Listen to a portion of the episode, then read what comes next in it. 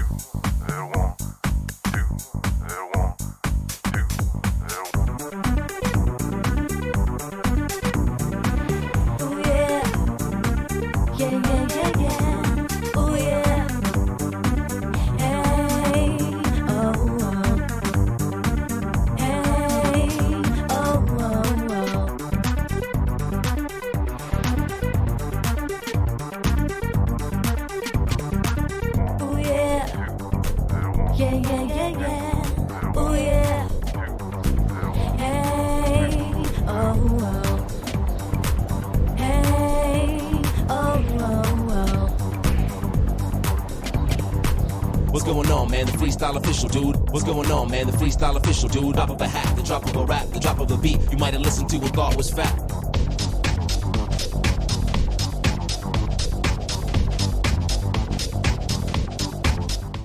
Ma buonasera a tutti quanti, ragazzi. Ciao e benvenuti in questa nuova puntata di Gameplay.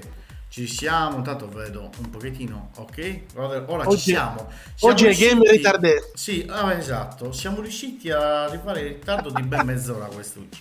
Colpa mia, mi assumo tutte le responsabilità, come sempre, oggi è colpa mia. Tanto come vedete qui in video non siamo sempre soliti noi due, noi tre, i tre scappati di casa della pagina.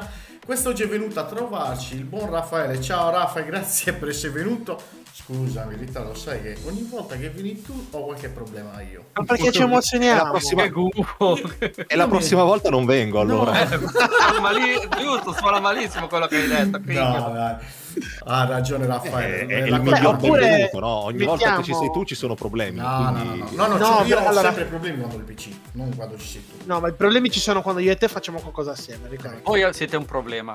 Punto. Siamo un problema. Sì. Esatto. C'è un problema. Oggi, come vedete, c'è qui Raffaele con noi. Però prima di partire col discorso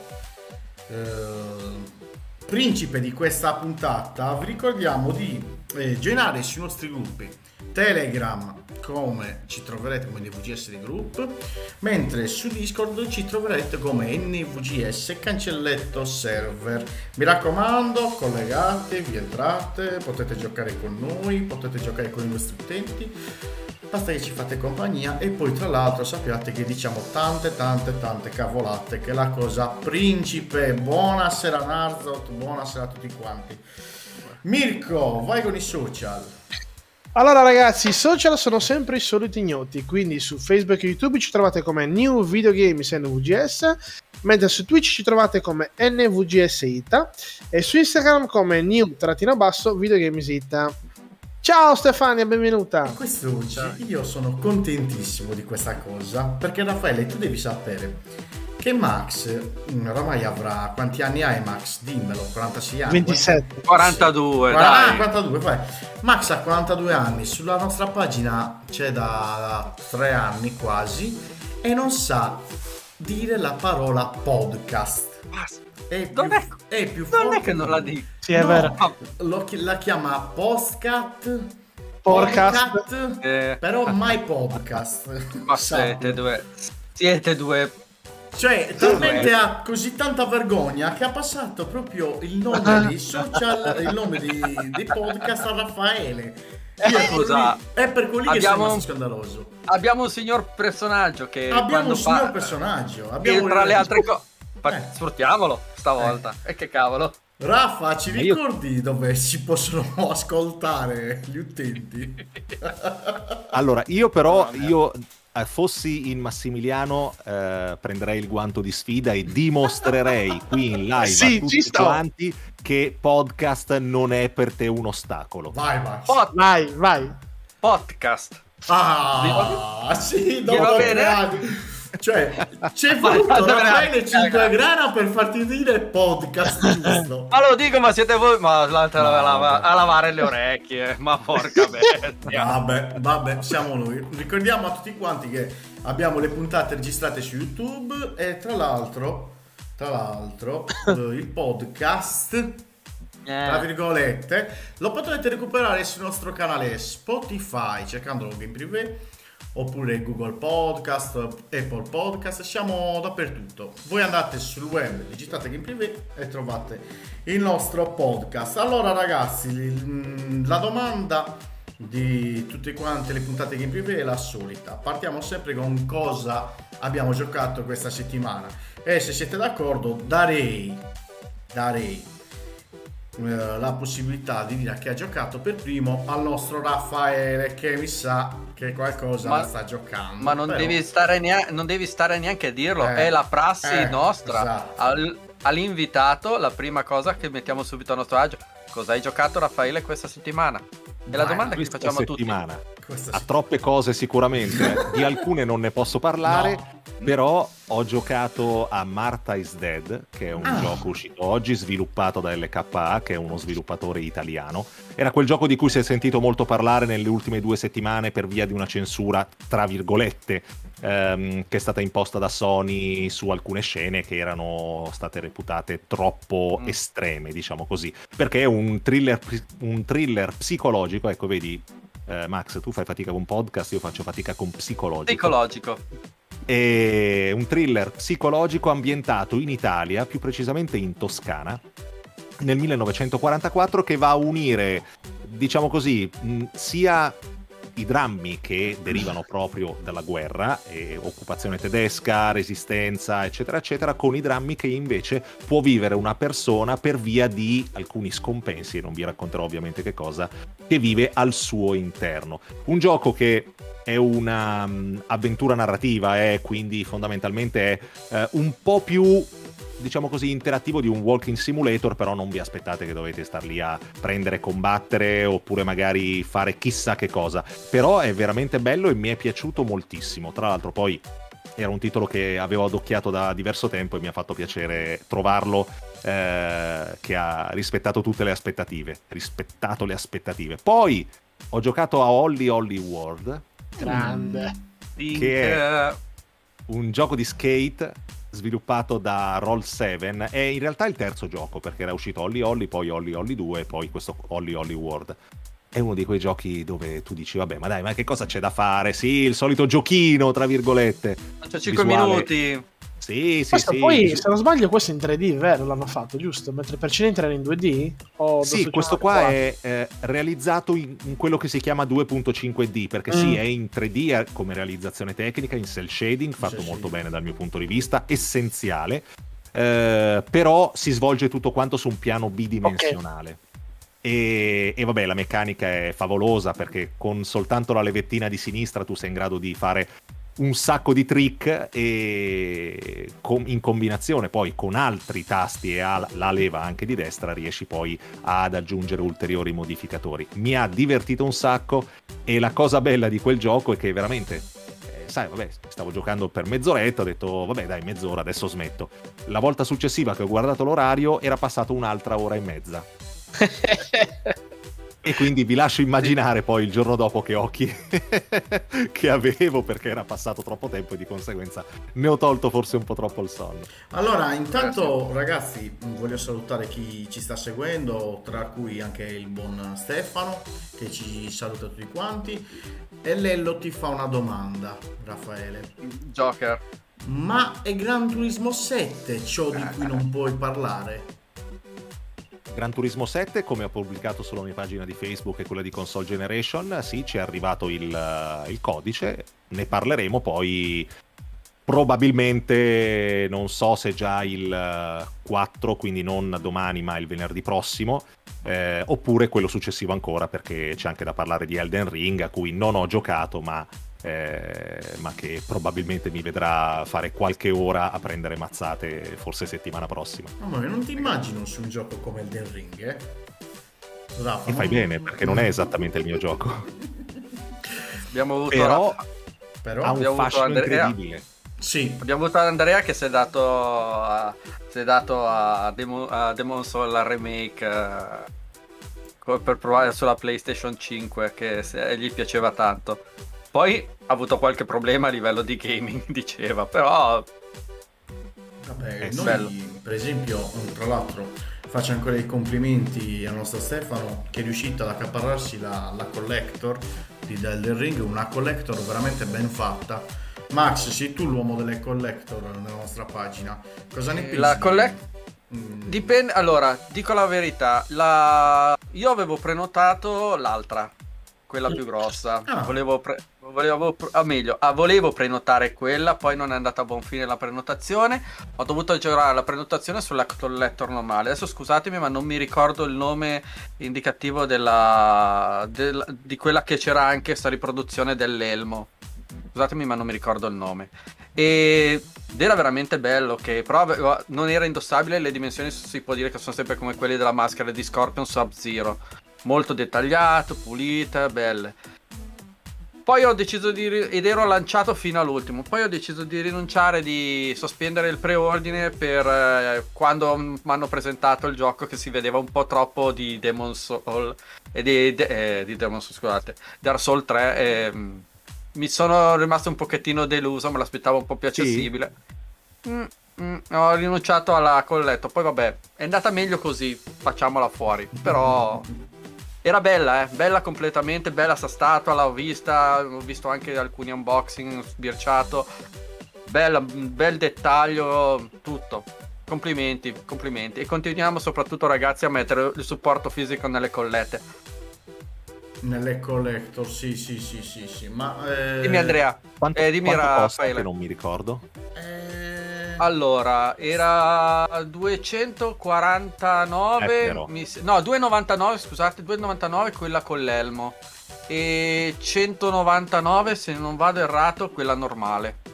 189 se non ricordo male. Stefano mi ha suggerito 189. Ho detto, cioè, fuori il prezzo era quello. E perché comunque comprese di disco col gioco al suo interno, giusto? Sì, no, solo la simpatica Horizon hanno fatto. No, volevo arrivare oltre che 189, ecco, conferma Stefano intanto in chat. Giusto perché nelle ultime collector, anzi, da qualche anno a questa parte nelle collector non stanno neanche più mettendo o un codice o il disco in sé. Ma guarda, veramente ma la cosa che mi ha dato fastidio sulla collector di Horizon, e qui viene fuori la carogna che c'è in me, ma porca bestia, ma perché mi metti il codice e mi metti la steelbook? Ma che... Quella è una cosa che faccio fatica a capire anche io, però non è l'unico che lo fa, Sì, ma perché? Cioè, non saprei come mai. No, ma giro, poi, cioè, come dici tu, è incomprensibile, perché ormai sappiamo purtroppo che il mercato del digitale andrà a superare il fisico. Però io ho immaginato questo, che il fisico nel futuro potrà essere un'edizione da collezione, potrebbe essere un qualcosa di materiale da tenere, ma mettono tutto sto ben di Dio e si perdono sulla cosa più banale che è il disco del gioco. Cioè, lo trovo... Io ti dico, guarda, io mi ero ordinato ai tempi, sono uno di quelli che è riuscito a prenderla, dei 7000 fortunati, la collector di Monkey Island, la collector edition, ed è un storico gioco, io veramente lo amo a pezzicore proprio. E allora, bellissimo, perché nel collector ti hanno messo dentro i giochi, i singoli, la custodia con tutti i giochi dentro, ognuno col suo CD. Hanno messo la penna USB con caricati tutte le versioni che ci possono essere dei giochi installabili, comprese quelle italiane, internazionali, e hanno messo addirittura dentro il floppy 1.4 per... Ragazzi, chi non conosce cos'è un floppy lo vada a vedere. Col primo gioco, cioè, bellissimo. Addirittura l'hanno caricato di tutto. Stupendo. Cioè, io aveva anche un certo posto la collector, Diciamo che meno di quello che pensi, perché sono costava di più l'importazione, eh. Però era bella veramente. Tra l'altro, perché mi sono costata alla fine fuori 220. È la collector che ho pagato di più in assoluto in vita mia, 229-239 euro, perché dentro c'era i spese di importazione.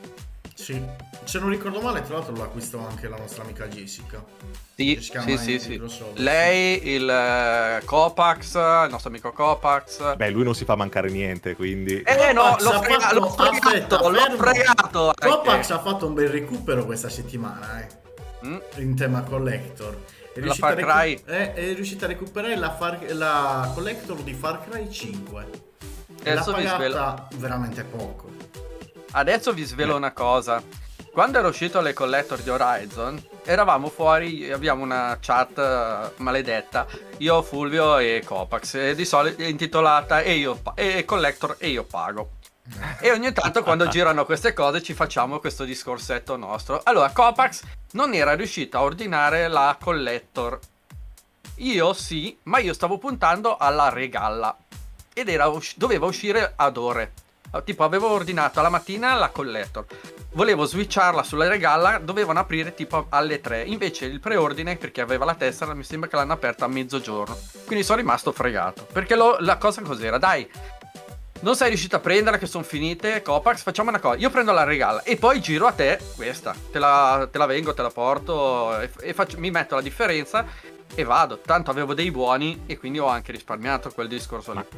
Se non sbaglio, Copax non abita esattamente dietro l'angolo rispetto a... Non è neanche tanto distante, dai. E comunque a Milano che ci arrivo vicino, non è che ho grossi problemi. A Milano ci arrivo vicino, le autostrade. Comunque, no, doveva venire su a Milano, doveva venire. Ecco, perché doveva venire a Milano, sì, no. Parte. Però comunque il discorso era, te la faccio avere, non è un problema quello il discorso. E alla fine invece le regala sono rimasto fregato, quindi è rimasto fregato Copax, perché non gliel'ho potuta rigirare. Bene. Questo è un aneddoto. Bene, quindi diventiamo sempre più poveri grazie a queste collector. Sì, no, ma tra Fulvio, Max e Copax gira la riccanza. Sì. Ce noi siamo, è vero, Fulvio non spende. Fulvio fa spendere, quella è la carogna. C'è sempre un amico che ti fa spendere.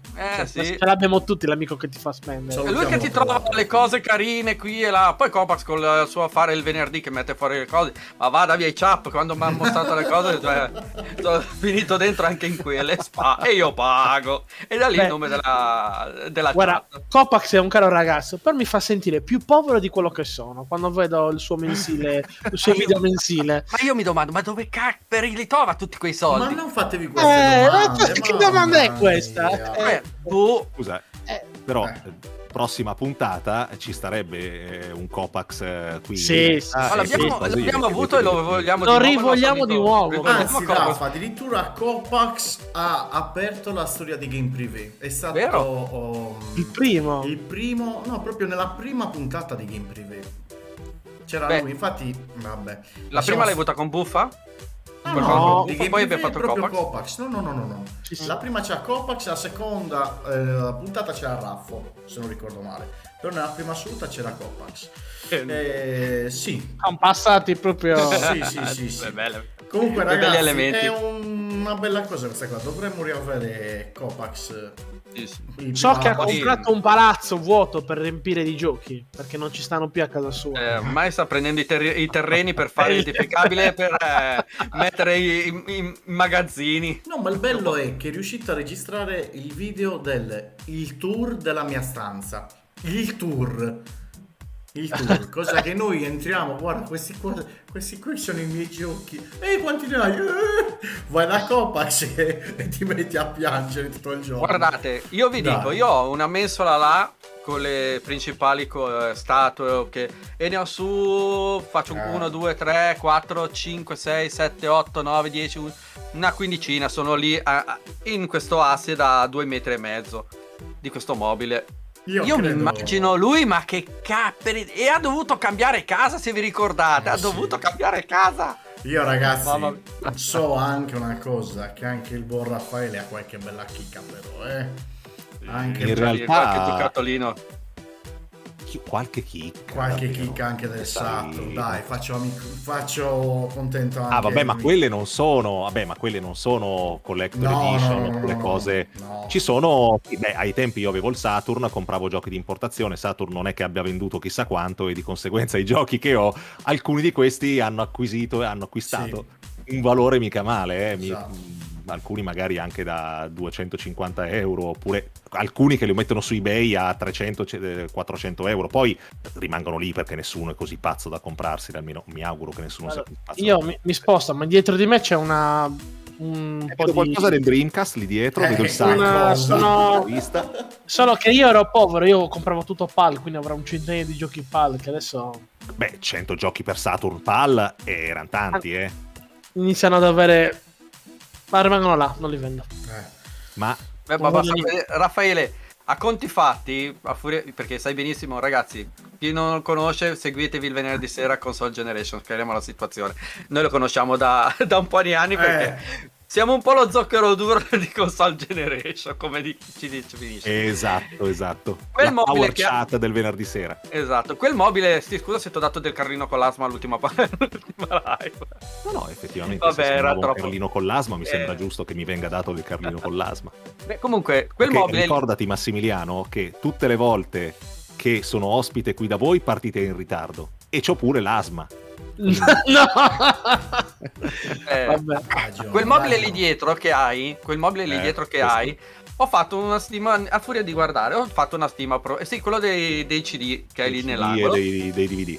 Io ho fatto il calcolo che dovresti avere tipo ho fatto il calcolo che dovresti essere tipo 30 CD a mensola, quindi ne hai un po', no, di più, sono mica di 30. Vedi che No, ho detto fai tipo 30 perché poi inquadra male, però Zio Camba 30, 60, 90, 120, 150, 180, quello che vi riesco a inquadrare così alla veloce. Poi ovviamente sì, dovrei avere più o meno sui 200 CD, quindi... di cui l'80% di musica rap americana, quindi dubito che sia di gradimento dei nostri ascoltatori. Comunque è che durante una tua trasmissione interessantissima da casa contano quanti CD hai nelle mensole. Vedi, ma infatti io a volte mi domando e dico, ma non è che magari c'è qualche spia che guarda che cosa c'è? Ma non avevi, qualche tempo fa non avevate un pupazzo, c'era un pupazzo anche dietro. Ah, ecco, mi stai spaventando. Mi stai veramente inquietando. No, ma perché le guardo? È anche bello, tipo Andrea che si mette con la lampada a fare l'aureola.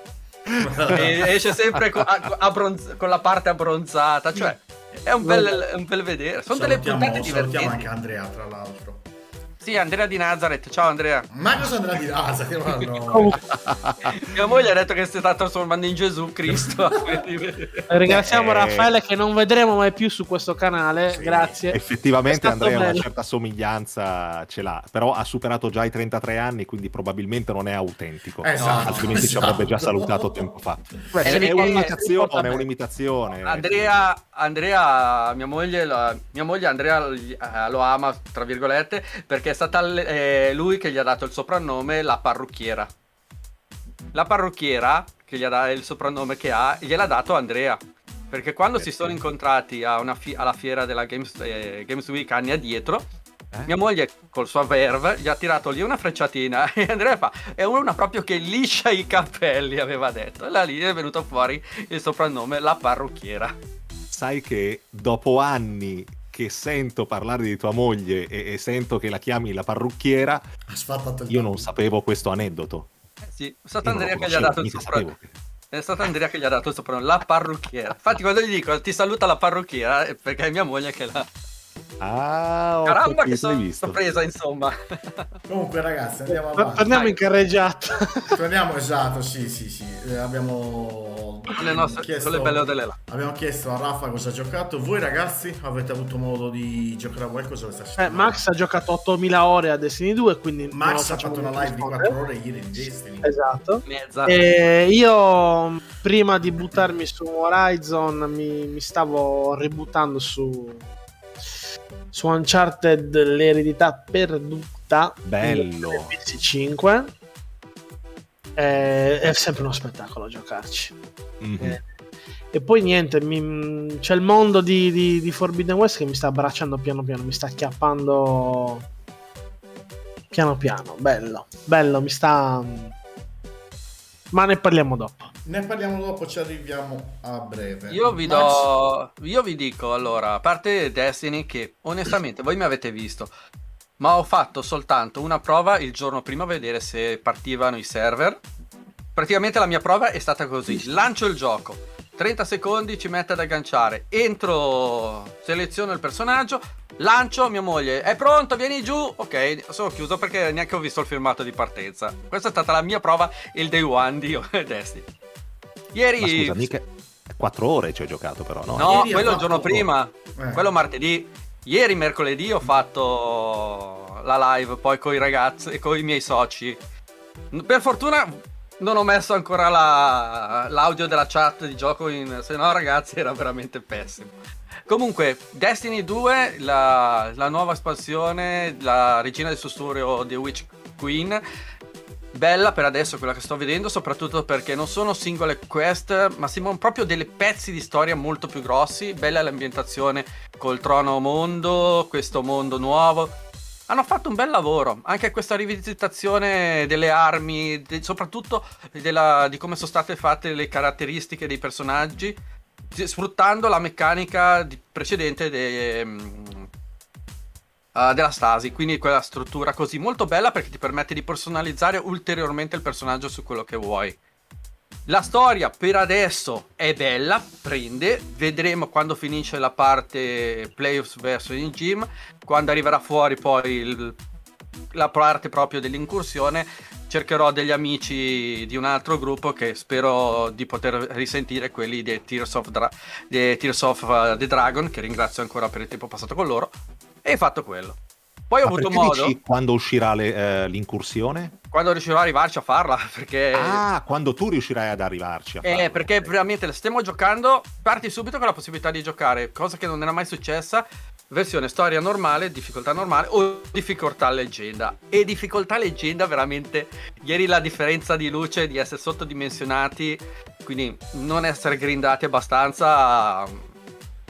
Lo sentivi parecchio, oh, sì, tantissimo. Scopole che non finivano erano. L'ultima parte proprio è stato uno sfacello. Mi chiedo se anche il nostro Luca Mazzi ci starà giocando a questo nuovo DLC. Sì. Cosa ne pensi, Raffa? Luca ormai è una classe a sé. C'è il titano, lo stregone, il cacciatore e il mazzi. Ci sono 4 classi adesso. Sì. E tra l'altro non è uno di quelli che ha giocato di più a livello italiano. Ho avuto modo di conoscere qualcuno che l'ha abissato come ora. Ma non oso immaginare quanto avrà giocato quello là. Cioè, già Luca, con tutti, nonostante lui acquisti tutti i nuovi giochi al Day One anche, veramente anche. È il suo gioco, inutile, non lo scollate da lì. Cioè, ma lo capisco, lo capisco. Beh, io ho fatto un anno quasi giocando esclusivamente a Destiny, quindi posso capire il discorso che fa lui. Poi allora, questa settimana ho avuto modo di provare e io vi consiglio vivamente, dateci una possibilità perché è free to play. Lost Ark, ragazzi, dateci una possibilità. È un Diablo misto, passatemi un Final Fantasy, ma non è proprio così, vabbè. Sembra più un World of Warcraft quasi, questi free to player online MMO. È un bello, MMO, vedi. Soprattutto bella la storia, bella la giocabilità e molto bello subito, ti dà subito pam veloce, spigliato, ti rende. L'unica cosa che sto trovando, spero di poter aumentare, è la difficoltà. Lo trovo un po' facilotto, non so se per come gioco io e il personaggio che sto usando, la Shadow Hunter, lo trovo leggermente facile. Forse vabbè, le classiche missioni, vai, ammazza, pulisci, ma quello ormai è un po' classico su queste cose. Pulisci, fai, poi c'è la storia anche carina, la storia di questa struttura che devi andare a trovare, classico. Luce, ombre, la solita guerra. Bello, sta piacendo. Si gioca volentieri anche in 2 o 3, anche questo. E lì sale la difficoltà. Però vabbè, il problema è sempre che devi avere 1000 ore per giocarci. Ma neanche tanto, fai presto a fare una partita. Il vero problema di quel disgraziato di Lost Ark è riuscire a accedere ai server. Perché è stato criticato tantissimo, ed è vero, per il discorso di accesso ai server. Adesso hanno aperto i server europei e vi consiglio di andarci da quella parte, perché è molto molto più veloce l'accesso. Io ho provato prima sui server con l'italiano e facevi veramente difficoltà. I primi giorni mi sono trovato code da 18.000 persone. Cavolo! Sono entrato, ho fatto le prove, 18.000 persone. Ho provato a fare una cosa, l'ho lanciato e mi sono messo a giocare l'altro, e tanto stavo guardando sul secondo monitor dopo quanto arrivavo. Non sono riuscito dopo 2 ore a arrivare a metà del numero. Raffaele, tu l'hai provato? 18.000 sono tanti, No, perché io da certi giochi ci sto proprio alla larga, perché se so che non posso investirci il tempo che mi chiedono, soprattutto se sono giochi online. Se sono giochi single player magari allora prendo e una partita ce la faccio anche soltanto per vedere com'è, però quando sono online a un certo punto non mi viene nemmeno lo stimolo di giocarci, perché cosa faccio?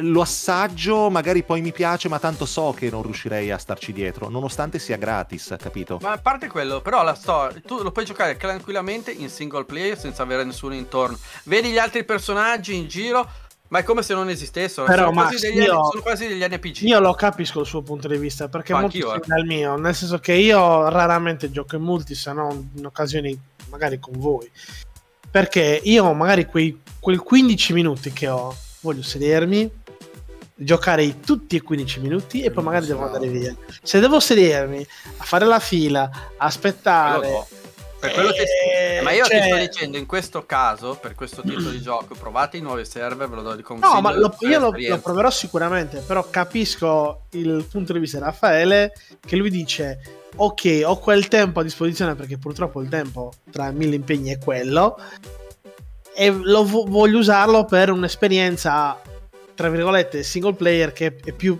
diretta, non che magari non lo è quello, però è diverso. Cioè, io capisco il tuo ragionamento, sono d'accordissimo. Io ti dico, sì, questo qua non puoi dire. I primi giorni non potevi fare il discorso, faccio 15 minuti di gioco, no, perché 10 li passi in coda, quindi non potevi farlo. Ragazzi, però dategli una possibilità, perché veramente ne vale la pena provare. C'è anche Steven che vorrei leggere proprio il suo commento. Steven scrive: io dopo aver finito Uncharted 4 e 5 a livello devastante, ho giocato Horizon Zero Dawn Forbidden West, Horizon Forbidden West è un mix fino a ieri, stamani ritirato Elden Ring e giocato un paio di ore. Tra l'altro lo stesso Steven ce ne ha parlato veramente bene per quel poco che ha giocato, dandogli già una valutazione tra il 9 e il 9 e mezzo, ma vedo che molti della stampa italiana sono d'accordo. Io diffido dei 10, diffido sempre dei 10. Ma proprio di un gioco che ha ricevuto il 10, voglio fare una domanda a Raffaele, visto che noi lo chiamiamo l'innominabile qui su Game Privé. L'innominabile. Scusa, è colpa mia. L'innominabile è un gioco che viene dalla Polonia. Esatto. Ambientato nel futuro. L'innominabile. Esatto, Cyberpunk. Hai per caso avuto modo di provare la nuova patch? No. Guarda, potevano lanciare la patch nel momento gennaio, lanciare a maggio, l'hanno lanciata proprio in mezzo al disastro. Esatto. Ragazzi, bravi, avete presente che cosa è uscito? Sì. E che cosa deve uscire ancora? Cioè, è impossibile, è davvero. Io, guarda, ormai ho un'empatia con loro. Li voglio talmente bene per le cagate che hanno fatto una dietro l'altra, che li voglio proprio bene. Che mi fanno quasi tenerezza, mi fanno. Le stanno azzeccando una in fila l'alta. Pam pam pam. Proprio. Sì, ma è strano proprio l'abbiano fatto uscire ora. Ma scusate un attimino, non è che anche Horizon Forbidden West l'abbiano fatto uscire proprio in un momento giustissimo, ma è Horizon, ha una forza di per sé. Esatto. E non una patch per un gioco che ha subito delle grosse critiche, doveva riprendersi la credibilità. Scusate un attimino, cioè Horizon ed Elden Ring, che sono due giochi molto diversi, possono comunque coesistere sul mercato, agguantano due brecce diverse, cioè Horizon, come detto oggi, lo compra chiunque, anche chi non capisce i videogiochi, perché è Horizon, perché è pubblicizzato, ha avuto una forte campagna di marketing e tutto quello che vuoi. Elden Ring prettamente lo comprerà più forse l'appassionato del genere e qualcuno che, tipo Max Conti, che era convinto di giocare a un gioco facile e ha deciso di comprarlo lo stesso, o meglio poi si è ritirato, ma però ci sta. Ma buttare un gioco come Cyberpunk dopo tutto quel casino, hanno scelto una data pessima. Sì, ma cioè, allora, potevano aspettare un mese, potevano aspettare, ha fatto Arachiri, sì. Secondo me potevano aspettare un po' di più, però allora ricordiamoci sempre che il mondo è bello perché è vario e ci sono tante, non tutti giocano tutto, altrimenti i giochi non venderebbero. Quando va bene 20 milioni di copie, 30 milioni di copie o 50 milioni di copie, ma ne venderebbero centinaia di milioni di copie. Quindi sicuramente c'è spazio e sicuramente c'è chi Cyberpunk se lo sta godendo. Detto questo, con tutto quello che è uscito, è probabile secondo me che se avessero o anticipato un pochino o, a questo punto, tanto tardi per tardi, ritardato ancora un po', magari avrebbero avuto un po' più di attenzione, ecco, magari anche soltanto un po' più di attenzione. Invece così probabilmente vanno e si perdono. Il problema poi lo vedo anche per tanti altri giochi. Io prima parlavo di OlliOlli World, ho parlato di Martha is Dead, e ragazzi, OlliOlli ha avuto la sua visibilità, è uscito all'inizio del mese, quindi sono già passate, diciamo così, 3 settimane da quando è uscito. Martha is Dead esce oggi, ma volete mettere in che tritacarne sono finiti?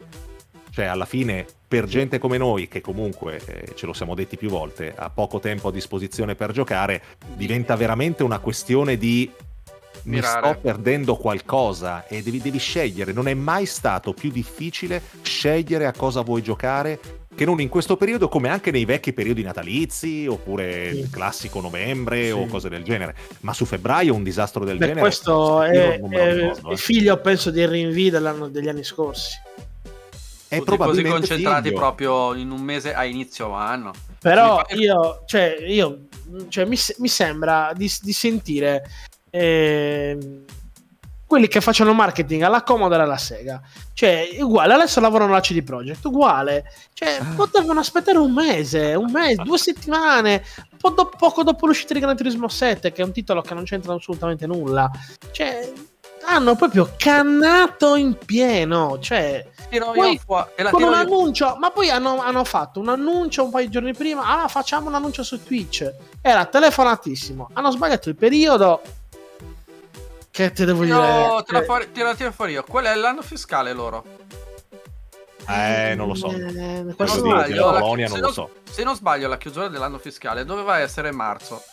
Non lo so. La patch l'anno scorso, se non sbaglio, era stata preventivata in uscita ad aprile, perché dovrebbe essere l'apertura del nuovo anno fiscale. Quindi se l'anno fiscale quest'anno gli si chiude a marzo, se dovevano stare dentro, avevano stare uscire il 28 di febbraio, fallo uscire il 28 di febbraio. La data ma guarda che sfondi una porta aperta, per quello che dico. Per me stavolta hanno cannato ancora. Però guarda, vi faccio anche un altro esempio. Giochi di corse, ci sono dei momenti in cui non esce niente e poi arriva. Il 24 di febbraio è arrivato, quindi oggi è arrivato, dove è finito che l'ho perso, Assetto Corsa Competizione, la patch. Deve uscire Grid Legends. Domani esce Grid Legends. Fra una settimana, il 4, esce Gran Turismo 7. Sì, ma poi c'entra poco, magari, perché dici vabbè, ma quello è un arcadeone, eccetera. Però il 10 di marzo esce Chocobo GP, che è un gioco diverso, ma sempre di macchine.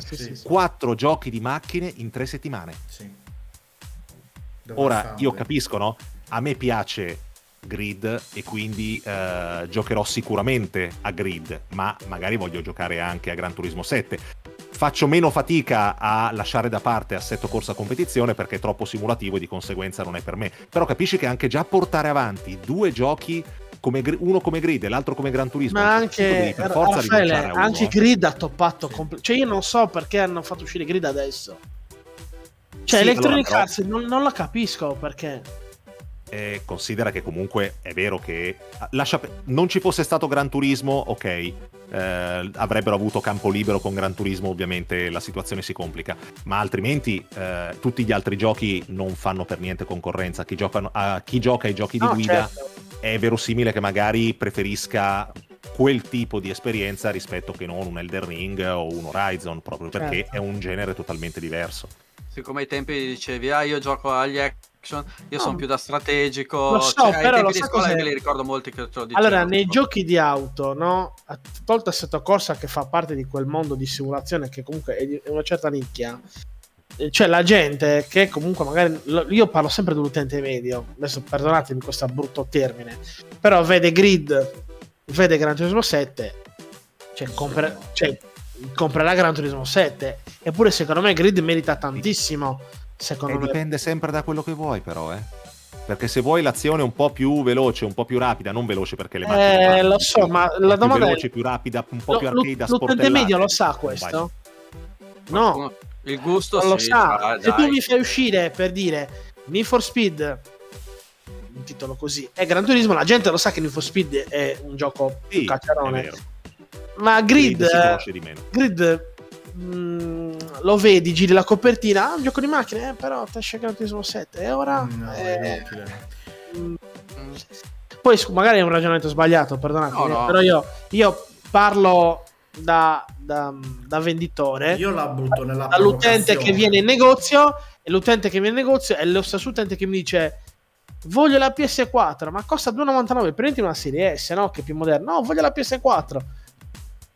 Cioè, l'utenza purtroppo è quella, sì, quindi certe magari cose perché su PS4 può giocare dei giochi, che su Xbox, certo, per quanto sia più potente, assolutamente. Però io faccio sempre questo ragionamento, non penso al gusto mio, penso al gusto medio di una persona che non segue giustamente le notizie, il mondo, queste cose qui, quindi vi faccio questo pensiero. Che poi la patch di Cyberpunk è uscita veramente bene, gira molto bene su PS5. Bello. L'ho provata un paio d'ore di gioco e mi è fatto bene. Io sai benissimo cosa ti dico, io ho fatto 2 run, una su Xbox Series X e una su PC, e ci ho fatto un 180 ore in totale con tutte e due le run. Per cui posso dire che a me il gioco è piaciuto, soprattutto come era venuto allora in trasmissione, avevano detto la cosa bella di quel gioco è vivere la Night City, è viverla, è la città bella. Sì, aveva i suoi bug, aveva i suoi difetti, li aveva per amore del cielo, ma il gioco ha dei contenuti, il gioco ha dei bei contenuti, ma io sono stato fortunato, non ho avuto un bug che mi avesse rotto le scatole per una missione, quelle che ti buggano alle quest, e non averla per me è stata tanta roba, perché io mi ricordo anni addietro che giochi che ti si buggavano alle quest e prima che ti arrivassero delle patch, ragazzi, te sognava a te, te lo ricordo, tipo Baldur's Gate. Stiamo scordando anche dei giochi che avevano dei bug e non venivano lasciate delle patch. Quindi io ti dico, per me è stato un gran gioco. Raffaele, lo smentiamo un cosiddetto luogo comune, che i vecchi giochi non avevano i bug. Sì, ciao. Beh, allora c'erano dei giochi che avevano i bug, erano su cartuccia, mica li aggiornavi, il problema è che te li tenevi, te li tenevi così. No, perché io quando sento ma i giochi vecchi funzionavano bene, è una puttanata, allora, perché anche i giochi vecchi a volte non andavano bene. Certo, però lasciami dire che vuoi anche per il fatto che i giochi di una volta erano sicuramente molto meno complessi. Oggi tu non puoi comprare un gioco e giocarci senza scaricare una patch, senza scaricare un aggiornamento. Che io, uno degli ultimi che mi ricordo che non mi sembra che abbia avuto aggiornamenti particolari, è stato Sekiro. Il gioco è uscito, ti lava liscio come l'olio, dalla A alla Z, non aveva un problema di quelli, intendo, bloccanti o gravi o glitch, cose, era proprio una favola. Oggi come oggi, quando magari ti dicono si compra il gioco, è il day one, è successo anche con Horizon Forbidden West, sì. Compri il gioco, mi raccomando scarica la patch, perché comunque l'esperienza è stata ulteriormente migliorata, è stata rifinita, sono stati corretti degli ultimi bug, proprio perché ormai è diventata un po' la prassi far così. Poi bisognerebbe vedere con i team di sviluppo quali sono le motivazioni per ragionare in questo modo. Sicuramente il fatto che noi siamo sempre online ormai è un qualche cosa che, diciamo così, facilita un po', no?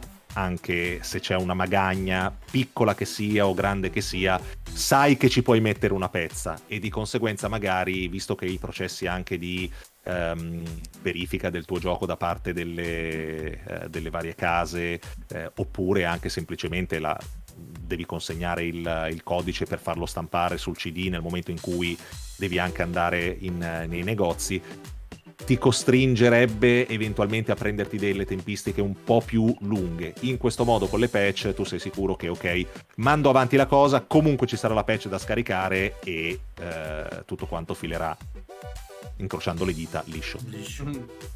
Perché non tutte le patch vanno subito a renderti il gioco facile e usufruibile. Ragazzi, qualcuna incrocca il gioco. Prima di parlare del pezzo forte, vorrei tornare un attimino su Grid Legend per chiedere a Raffa, ma Grid Legend non è uno di quei titoli prettamente da servizi come Game Pass al lancio, a tuo parere? Allora, io non credo che ci siano... Dunque, fammi spiegare bene. Il fatto di dire questo titolo va bene sul Game Pass, non va bene sul Game Pass, lo mette in relazione chiaramente ai soldi che tu spenderesti per quel gioco. Ci sono quei giochi dove dici, vabbè, sai che c'è, è sul Game Pass, ci gioco, magari mi diverto anche, tipo Rainbow Six Extraction, no? Sì. Se non fosse stato sul Game Pass probabilmente non ci avrei giocato, non lo avrei consigliato così tanto.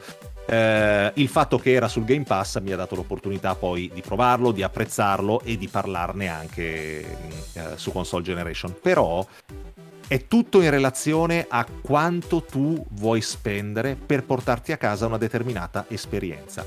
Ti faccio un esempio, un gioco che magari poteva stare tranquillamente sul Game Pass perché dici è un'esperienza vecchio stile, cosa vuoi, uno shooter, uno shot 'em up con l'astronavicella così a scorrimento orizzontale, R-Type Final 2, ce l'hai sul Game Pass, non c'è sul Game Pass, sto facendo un esempio, no? Sarebbe il titolo, diciamo così, perfetto per il Game Pass, perché comunque il tipo di esperienza che ti dà magari non è di quelle che ti stimola a comprarti il gioco. A me il gioco piaceva tanto, l'ho recensito su un bel gioco, veramente l'ho bello. Provato su PlayStation perché mi avevano gentilmente offerto il codice, io sono andato in negozio e mi sono comprato la versione Xbox. Quindi tutto quanto per dirti, Grid Legends ci li spenderesti €70? È chiaro che quando, come per qualsiasi gioco, quando tu ce l'hai all'interno di un servizio come il Game Pass, vieni qua e ti abbraccio subito. Per tutto il resto io torno sempre a dire, uno, il valore del gioco glielo dà non soltanto in valore assoluto, quindi spenderesti o non spenderesti €70, ma in base a quello che è l'esperienza che sta cercando. Perché uno potrebbe dire, non spenderei €70 per Elden Ring, e magari spenderei €70 per Grid Legends, oppure non spenderei €70 per Grid Legends ma non li spenderei nemmeno per Gran Turismo, per esempio, no? Quindi per rispondere alla tua domanda, spenderei €39 per un Destiny 2 su Xbox, su PC e su PS, ma l'ho fatto perché mi piaceva e volevo giocarci, visto che si giocava su tutte le piattaforme. Fatta anche quello, quindi sì, hai ragione, confermo, sono pienamente d'accordo con quello che stai dicendo. No, è giustissimo il discorso di Raffaele, perché la verità è, un gioco come Dirt, per esempio, non avrei mai pensato di comprarlo. Io sì, l'ho provato su Game... No, aspetta, l'ho provato su Game Pass. Sì, tu l'hai comprato, però dico, l'ho provato su Game Pass e me l'ho divorato. Mi ha dato quella possibilità di provarlo e innamorarmi di quel gioco. Però è anche vero che non è tutto oro ciò che luccica, che ci sono anche delle gran ciofecche come in quel servizio. Io voglio spezzare una lancia, voglio fare un... spezzare non una lancia, fare un... dare dell'onorificenza al nostro ospite. Non è una lecchinata, ma visto che c'è lui e forse gliel'ho già anche raccontata, e io amo alla follia per merito suo, dico non colpa ma merito veramente suo, Life is Strange. Io ho conosciuto Life is Strange per lui, perché l'aveva provato il primo e quando l'aveva fatto, l'aveva proprio trasmessa questa emozione bella che aveva fatto, che gli era piaciuto tantissimo il primo, ed era sul pass, era ai tempi. No, il primo capitolo, il primo, aspetta, forse il primo capitolo era gratuito, non mi ricordo, sì, ma no, no, dovevi... non era comunque sul Game Pass, forse era... magari era gratuito il primo capitolo e poi gli altri sì, dovevi comprare. Il primo era gratuito e dopo dovevi comprare gli altri. Mm-hmm. Il primo era gratuito e gli altri li dovevi provare, e l'avevo provato così, ma sì dai, faccio anch'io, perché avevo provato, ho comprato subito tutto, ho comprato anche le collector dei capitoli successivi, era figata, perché poi le musichine sono bellissime. Bellissime. Quindi sì, secondo di quello che dà il valore al gioco, tanto che l'avevo presi i titoli in digitale perché volevo giocarli e li ho giocati in digitale, mi sono comprato poi anche le collector fisiche. Ho fatto la stessa cosa. Quindi, Life is Strange è proprio uno di quei giochi dove dici vabbè, ma è una visual novel, sarebbe, la metti sul Game Pass e amen, posto che non è da dare per scontato che un gioco vada sul Game Pass, ma ci saranno dietro degli accordi anche economici magari fra le parti che noi non conosciamo, e di conseguenza a volte parliamo del Game Pass come se, ah sì, ma dai, buttalo sul Game Pass che poi vedi che va bene. In realtà chiaramente la cosa non può funzionare in maniera così semplice, altrimenti sarebbe un disastro, o è sicuramente non così automatica. Però io, se dovessi parlare di Life is Strange al mio compare Andrea, mi direbbe sì, anche se fosse sul Game Pass io non ci giocherei perché il gioco non attira. Quindi torno ancora al discorso, no, per chiudere, questo non mi piace tanto quando si dice questo è il gioco dal Game Pass, è come se sminuissi il gioco in funzione del fatto che lo metti a disposizione tra virgolette in maniera gratuita. In realtà non è gratuita, è inclusa in un abbonamento, comunque la metti in maniera pseudo gratuita all'interno di un abbonamento, e di conseguenza dici lo butti lì gratis così qualcuno almeno ci gioca, altrimenti chi vuoi che vi spenda 70 euro. Ora, posto che 70 euro comunque è tanto un po' per tutti i giochi, certo, e su Console Generation lo diciamo spesso, io torno a dire, se il tipo di esperienza che propone il gioco è l'esperienza che cerchi tu, quei 70 euro saranno ben spesi, c'è niente da fare. Mani basse proprio. Stefano ci scrive: Life is Strange un capolavoro, Chloe e Max forever. E sai io come lo rapporto il Game Pass? Io sono purtroppo capelli bianchi, però mi ricorda più quando andavo in videoteca e affittavi i giochi. Blockbuster anche. Esatto. Cioè affittavi il gioco, te lo giocavi, te lo finivi e lo riportavi. Cioè per me il Game Pass lo associo più a quello. Cioè dà un valore diverso, come dici tu, non dà un meno valore perché sul Game Pass, però come diciamo tante volte noi, il Game Pass a volte ti permette di giocare dei giochi che non compreresti, per esempio lavori come delle ciofecche. Io mi sono puppato tutto di una filata The Gunk perché l'ho visto da voi, mi ha acchiappato, me lo sono veramente giocato tutto. Sì, è stato carino, mi è piaciuto. È molto molto carino, è un gioco che io non avrei comprato se non l'avrei mai visto nel Game Pass, non l'avrei sentito da voi, non ci avrei mai giocato, e invece meritava tantissimo. Scusa una cosa, poi chiudiamo lì perché sennò andiamo per le lunghe. Qualche tempo fa Andrea non aveva provato quel gioco di quel disco coso che volava, come si chiamava? Exo qualcosa? Exo Squad. Era quello? No, c'era praticamente questa cosa che era volava, dovevi fare i percorsi, e l'aveva preso per provare per cosa, e si è trovato che gli è piaciuto, ma non gli dava 2 lire, se no proprio. Sì. Sì, veramente Exo One si chiamava. L'ha provato così perché non gli dava 2 lire e si è trovato un gioco bello, quindi vedi. Allora, Steven ci dice: vorrei ricordarvi che The Medium, altro bel gioco secondo me, è uscita, costava 40 euro per Series SX, E oggi puoi giocarlo sulla Xbox One X tramite il cloud. No, credo che l'hanno tolta dal Game Pass. The Medium l'hanno tolto, sì. L'hanno tolto da poco. Ed è un... sì. Mi dispiace perché l'avevo iniziato. Mm-hmm. Ed era molto carino e penso che più avanti me lo compro. Era un bel titolo. Per me Ragazzi, giro di vite, parliamo del gioco della settimana. Gioco della settimana, via con Horizon Forbidden West, ragazzi. E i suoi 500 mega di patch di oggi. Sì, è uscita anche una patch quest'oggi, proprio per correggere 450 megabyte dei piccoli bug che erano presenti. No, c'erano delle problematiche sugli schermi HDR. Su qualche televisore dava delle noie, sì. Non a casa mia, per fortuna. Però c'è stato un piccolo problema tecnico sulla gestione dell'HDR. Allora, io quello che vi posso dire è che secondo me questo problema l'ho riscontrato anche io sul mio TV, ma ti spiego come. Nella modalità fotografica, a seconda di come giro la telecamera, vedevo dei colori più accesi che si spegnevano pian piano. Come fermavi l'obiettivo per scattare la foto, i colori si spegnevano, quindi credo che sia un problema legato proprio all'HDR. Secondo me ti serve un nuovo TV dell'LG. Conosco un ragazzo che ne capisce molto. L'ultima volta che ho detto così, guardate che conosco quelli, me l'hanno fatto pagare di più, quindi non dico più niente.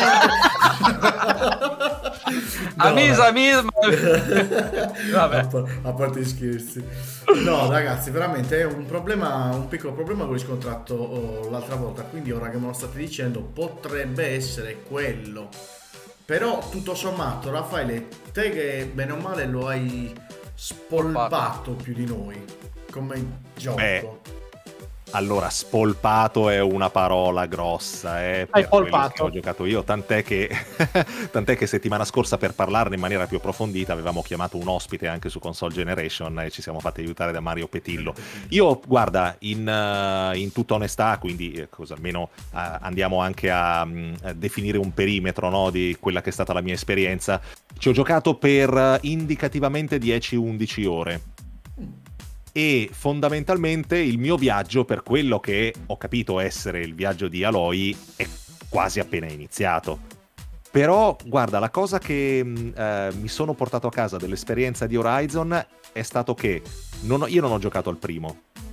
Quindi Horizon Zero Dawn me lo persi al tempo. Mi ricordo perché... che l'hai detto. Non mi ricordavo questo passaggio. Sì, perché il primo gioco lo provò Andrea. Io poi non ebbi più modo di recuperarlo. Sì, lo so che c'è all'interno della PlayStation Collection e tutto quanto, però capite che il mondo va avanti e non sempre sei in grado di tornare sulle vecchie glorie, no? Sì.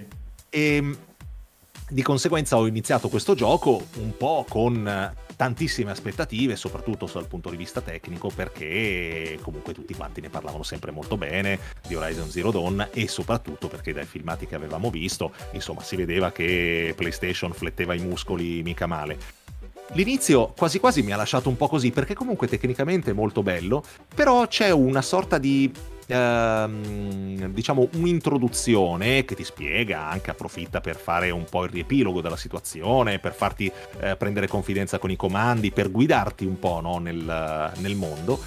E avevo detto, beh, alla fine non è poi così impressionante, però una volta terminato questo prologo, che non è neanche tanto corto, a seconda di quanto poi vi ci perdete, un'ora, 2 ore ve le porta via, poi il mondo si apre. E quando si apre il mondo inizi, non lo so, ecco, il paragone che mi viene da fare è che inizi a respirare, no? Inizi a respirare e senti proprio a pieni polmoni quanto è fresca l'aria. Non perché il gioco sia il gioco super innovativo, perché pur io non ho giocato al primo, quindi però vedo che ci sono tante influenze che arrivano da altre parti. Però ho visto comunque che come era stato composto, gli ingredienti che erano stati messi dentro, erano di buona qualità, e di conseguenza tutto questo poi unito anche al fatto che tecnicamente quando il mondo si apre capisci davvero che è molto bello, perché inizi a vedere dei panorami che non finiscono mai, che delle ambientazioni che vanno a perdita d'occhio, e vedi a chilometri e chilometri di distanza e ti fermeresti a scattare tutte le fotografie del mondo. Vedi che effettivamente è un gioco che ha della buona sostanza. Non magari per quello che è il mio gusto, sempre godibile, perché a me la cosa che è piaciuta un po' poco, sarà proprio perché non ho giocato al primo, è il fatto che ho trovato il gameplay un po' appesantito, no? Ho detto prima, tante cose che arrivano da altre, tante influenze che arrivano da altre parti, e quindi anche soltanto il combattimento, dove hai le varie armi a disposizione, ci mancherebbe che non le avessi, però gli effetti di stato e il ghiaccio e il fuoco e le frecce velenose e il fatto che poi hai tutto il tuo inventario da gestire con le cose da cercare, da costruire, da prendere e portare, il banco da lavoro, ci sono tutta una serie di cose che sono state sicuramente prelevate da altre parti, e di tanto in tanto mi è venuto da domandarmi: ma il gioco non sarebbe stato probabilmente meno articolato, meno sfaccettato, ma un po' più fluido, se invece che prendere tutte queste cose e metterselo nello zaino, avesse svuotato un po' questo zaino di influenze e avesse optato per una soluzione un po' più sua, ecco, senza necessariamente mettere dentro tutto quanto. Però, detto questo, io tutte le volte che incontro uno dei nemici, che può essere il più sfigato a quello invece che ti richiede un po' più di impegno, io quando li vedo c'è qualcosa che si muove e devo andare ad ammazzarli, perché comunque so che il combattimento in generale è comunque piacevole, mi hanno detto, ma anche ne abbiamo parlato con Mario settimana scorsa su Console Generation, che il combattimento anche corpo a corpo è comunque migliorato, a me comunque è sembrato godibile in generale, e soprattutto il fatto che in ogni caso puoi adottare sia la meccanica furtiva sia quella un po' più a brutto muso, ti dà l'opportunità di cambiare, no? Da un lato o dall'altro, a seconda anche di quanta fretta hai nel gestire i combattimenti quando veramente ti trovi davanti ai nemici di livello più basso. E un'altra cosa che mi sta piacendo molto è anche nelle sezioni in cui ci sono dei, chiamiamoli tesori, o comunque degli artefatti da recuperare, che ci sono quei piccoli puzzle che comunque mi danno delle soddisfazioni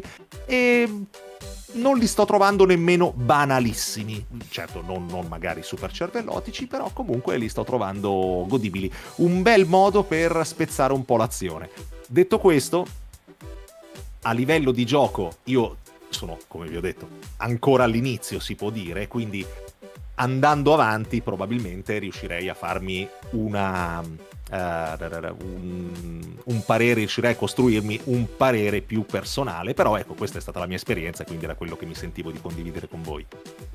Bene, io vabbè, chiedo anche a Mirko e Max che cosa ne pensano del nuovo Horizon. Quello che posso dire io è che ho trovato un gioco in Horizon Forbidden West che non mi desse niente di nuovo, se non che qualche aggiunta al capitolo precedente, il che va bene, però ho trovato una cosa odiosissima a livello grafico in questo gioco, non mi capacito mai. Guardate anche, bravissimo, no, beh, allora i capelli di Aloy sono ferma, ci muove la animazione, sì. Beh, ma è impossibile, guardate anche il video, cioè questo è come il discorso della barba, dai, non lo voglio neanche sentire. Non è questo della barba. Lasciamo... io sono d'accordo con Francesco, cioè i capelli sono fastidiosi, questi vermi che si muovono, sì, e si muovono in maniera innaturale, che non sanno da che parte stare, quando che ferma si muovono sempre, non capisco. Ma scusami, Raffaele, vedo un pizzico di gelosia in questa frase, è una nostra è probabile, per carità, ma diamine, quelli sono capelli che vivono di vita propria. Allora, Steven ci scrive la sua... Allora, poi ci si innamora di Aloy, ci scrive Stefano, sì, e la sua trama molto bella. Allora, io lo riassumo così, Horizon, per le mie poche ore di gioco. Non inventa nulla, ma quello che lo fa molto bene. Mi sembra un buon riassunto. Allora, nel senso che come dici tu, appena finisci il tutorial, a me questo gioco mi sta abbracciando, mi sta abbracciando, perché il primo mi è piaciuto molto, però lo ritenevo un buon gioco, non un gioco eccezionale, soprattutto tutto ciò che era secondario alla trama principale non mi ha coinvolto.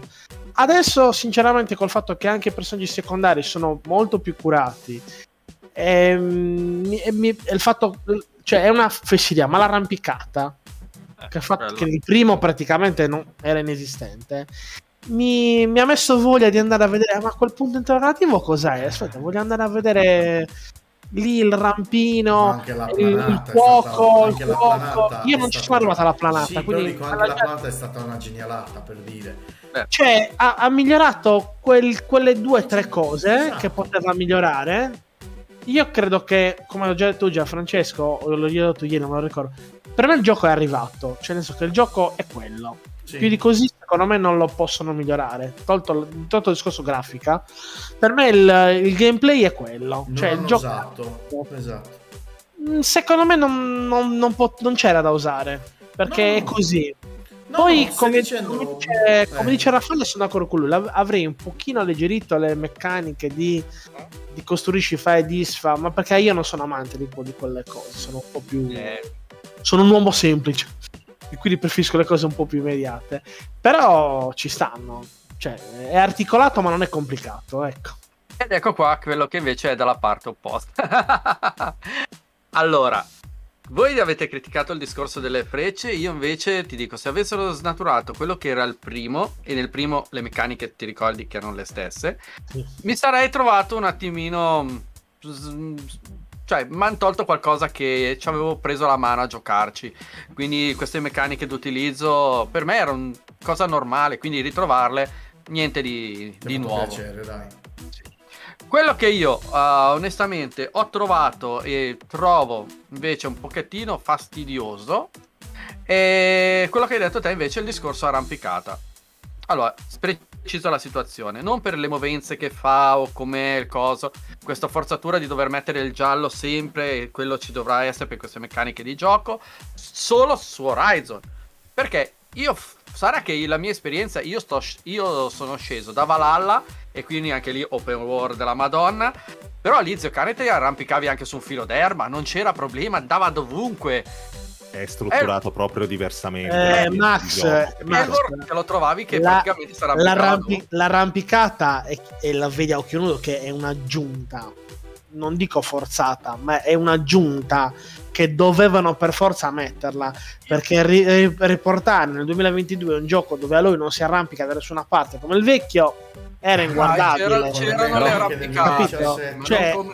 è un'arrampicata quasi, non dico forzata perché è applicata relativamente bene, ma non è come Assassin's Creed. Precedentemente c'era qualche edificio, c'era il collo lungo dall'arrampicarsi, c'era qualcosa che facevi arrampicare, non tantissimo, ma ce n'erano, per l'amor del cielo. Ma sta ragazza da sola sta combattendo di tutto e di più e non sapeva arrampicarsi, cioè era un controsenso. Cioè, abbi pazienza, questa sa fare le frecce, sa fare la fionda, sa fare bim bum bam, sa fare cazzo gioco adesso sa nuotare e però non sa più arrampicarsi, cioè, sai cosa invece io trovo un pochettino forzata la situazione?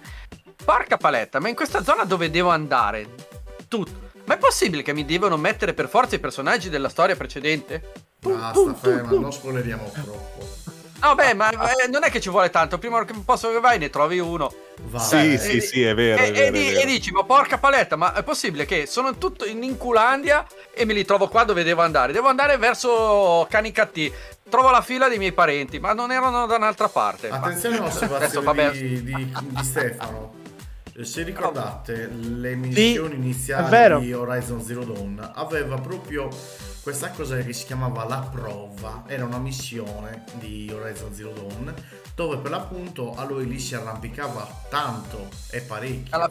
Arrivava solo quello che mi fa incazzare, perché in quel livello dove lì si faceva delle mosse fighissime, cioè quella roba la fai praticamente, non la fai, non dico quasi più, ma la fai in maniera molto ridotta, è quello che mi fa girare le palle, cioè quel discorso dell'arrampicata era fatto bene in quella, sì, nel prologo del gioco praticamente, sì, del primo gioco. Io l'unica una critica, passatemela al termine, del primo io l'ho fatta sul discorso invece trama abbastanza spoilerata, già mentre la giocavi era abbastanza telefonata la storia, facevi la fare ma avevi già capito com'era, ti arrivavi lì, te l'avevi già capito il pezzo per pezzo. Quello era una cosa, vabbè, però tutto sommato era anche carina. Adesso non sono avanti di tante ore su questo 2, spero che non sia la stessa cosa onestamente, però ho letto qualcuno che ha criticato il discorso. Scusami, che ma il gioco ti sta divertendo? Sì, sì, ma non mi è godibile. Ma se la trama è scontata, è telefonata, ma chi se ne frega? L'importante è che ti diverta. Beh, ti dico qual è la cosa che l'altra cosa che mi ha dato fastidio, ma penso che sia un fattore di passaggio monitor computer a televisore, è stato un effetto, sembrava quasi satinato dell'immagine. Sembrava quasi, da guardarlo col computer a 1440, sempre al massimo, sembrava quasi leggermente satinata la grafica gestita dalla...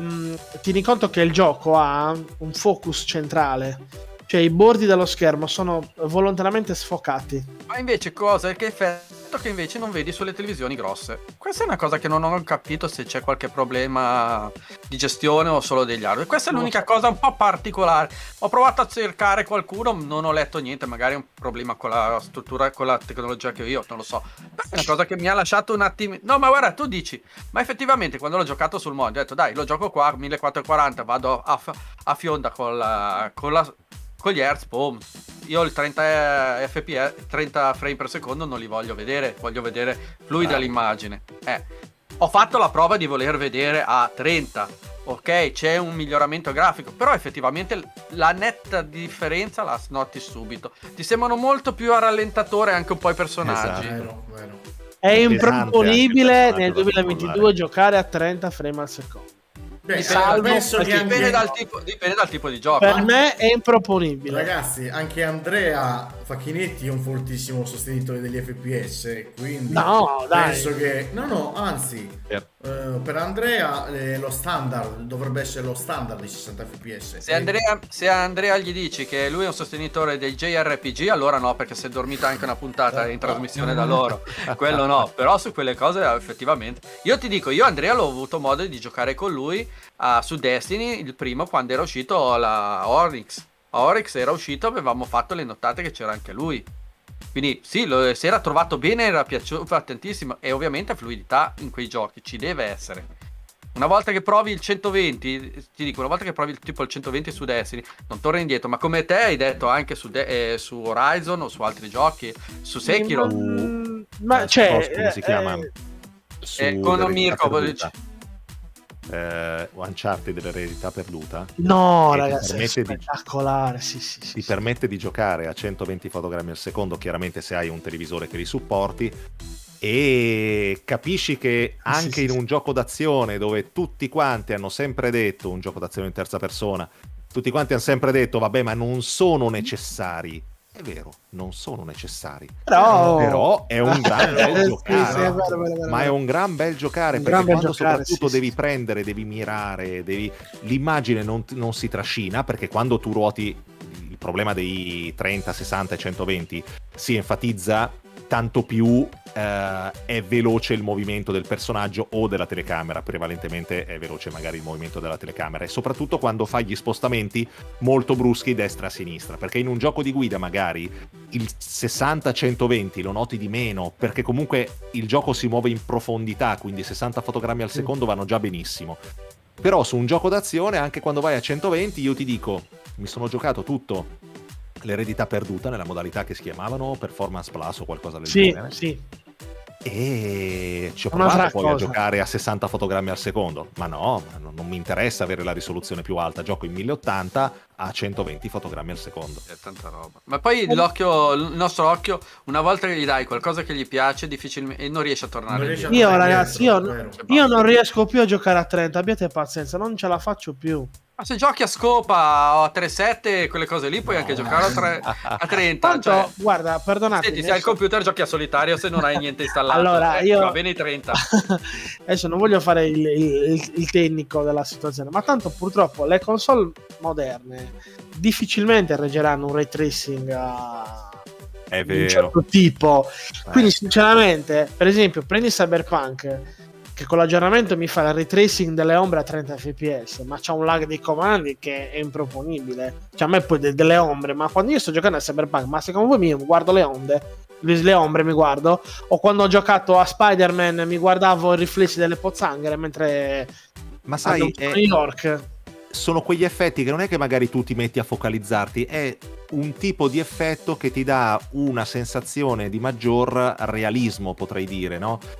Proprio perché a seconda di come la luce va a colpire gli oggetti, sì, a seconda di come le ombre ci sono, chiaramente diventa tutto quanto più verosimile. È ovvio che si porta con sé dei compromessi che io, come Raffaele Cinquegrana, non mi sento di sposare. Ma come anche su Gran Turismo 7, che è stata annunciata la modalità ray tracing, se quella modalità mi fa andare un gioco di guida a 30 fotogrammi al secondo, ti dicono grazie. Cioè sì, magari avvio, provo a guardare, ma dicono grazie se va a 30 fotogrammi al secondo. Io ho una diatriba con Francesco, perché lui insiste a giocarsi Forza Horizon 5 a 30 fps. Io non lo concepisco. Io non lo concepisco. Non doveva esistere quella modalità a 30 fps. Non doveva esistere. Bravo, non doveva esistere. Aspetta, allora.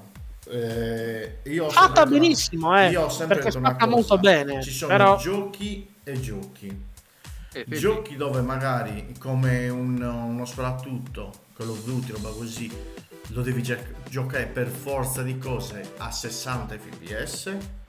Perché devi essere velocissimo, e giochi come Forza Horizon 5 che a mio parere vai solo a 300 all'ora anche, è godibile anche, no, è godibile anche a 30 fps, no, no, però mi dispiace io non sono d'accordo con 60 fotogrammi al secondo. Cesco, finché mi viene a dire un Nightmare Before Christmas, no, ma allora, Nightmare, posso capirlo, ma è un arcade Forza Horizon 5, non è, io non so cosa dire, appunto per quello, no, dico, per me simulativo, nel simulativo sì, deve essere lo standard 60, ma in un arcade dico, cioè, per me, quando io ho provato, allora io ho provato sulla serie S, ho provato 30 e 60, erano due giochi diversi, non erano due modalità, erano due giochi totalmente diversi. Cioè io non, cioè quel gioco a 60 fps vola, è un missile, gira benissimo anche su serie S. Se ti abitui, cioè, non riesci a tornare dietro, non riesci, fermo, ti sembra che scatta, ti va male, mancano i pezzi, cioè non è proprio, non è che dici il miro che, ma è anche sembra... su Forbidden West uguale, cioè l'ho provata solo per curiosità, cioè il 30 fps li ho usati 10 secondi, no, 30 fps non riesco a usarli neanche io su, cioè sembrava no, poi in realtà non è così, però ai miei occhi sembrava una sequela di immagini dietro l'altra, no, è ripartito dall'altra maniera. E ovviamente se hai subito lo tuo standard era quello per il tuo occhio. Ma adesso vi tiro in ballo un gioco, e poi ritorniamo su Horizon Forbidden West, un gioco che ormai è già uscito da qualche anno. Provate Star Wars Jedi Fallen Order, a giocarlo a 30 e a 60. A 60 è incredibile, ha una fluidità micidiale, ha una fluidità dei 60 fotogrammi al secondo. Sì. No, lo dico proprio, quello lì è uno di quei giochi che ci sta tutto a giocarli a 60. Però Forza Horizon, la verità, per me è godibile anche a 30. Vedi, caro Raffaele, tu hai il tuo compagno di merende, biondino, e io c'ho Francesco. Cosa c'entra? E i suoi 30 fps. No, tutti e due la spina nel fianco. Tu, Raffaele, c'hai Man Eater te e The Order la lunghezza per Andrea. Esatto. Noi abbiamo invece qua lui con i 30 fps su Gran Turismo 7, io con l'innominabile e Mirko con Sega. Quindi comunque, state su questo. Visto che avete tirato in ballo GT7, a pochi giorni dalla presentazione qualcheduno ha rilanciato un tweet scrivendo: attenzione, il nuovo Forza Motorsport girerà in 4K a 60 fps e con ray tracing attivo. Ci riuscirà? No.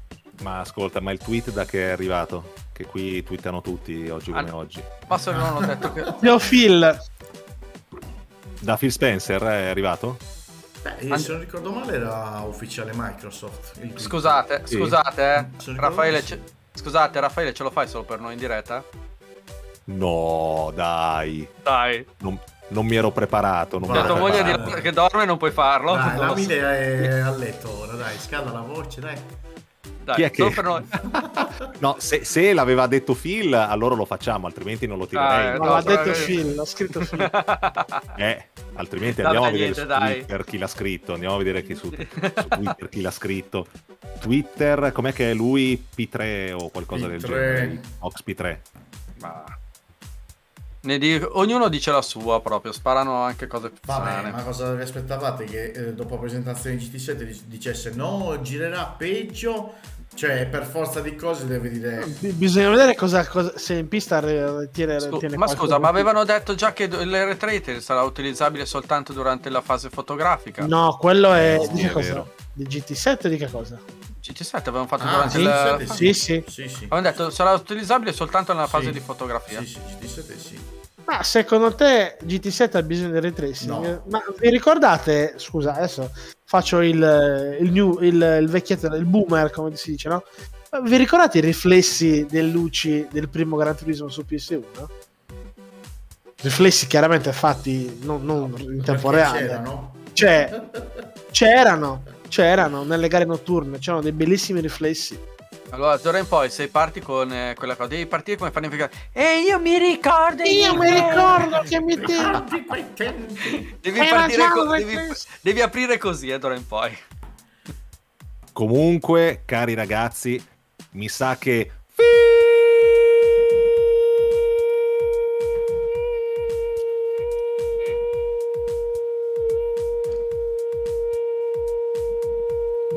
Mamma mia!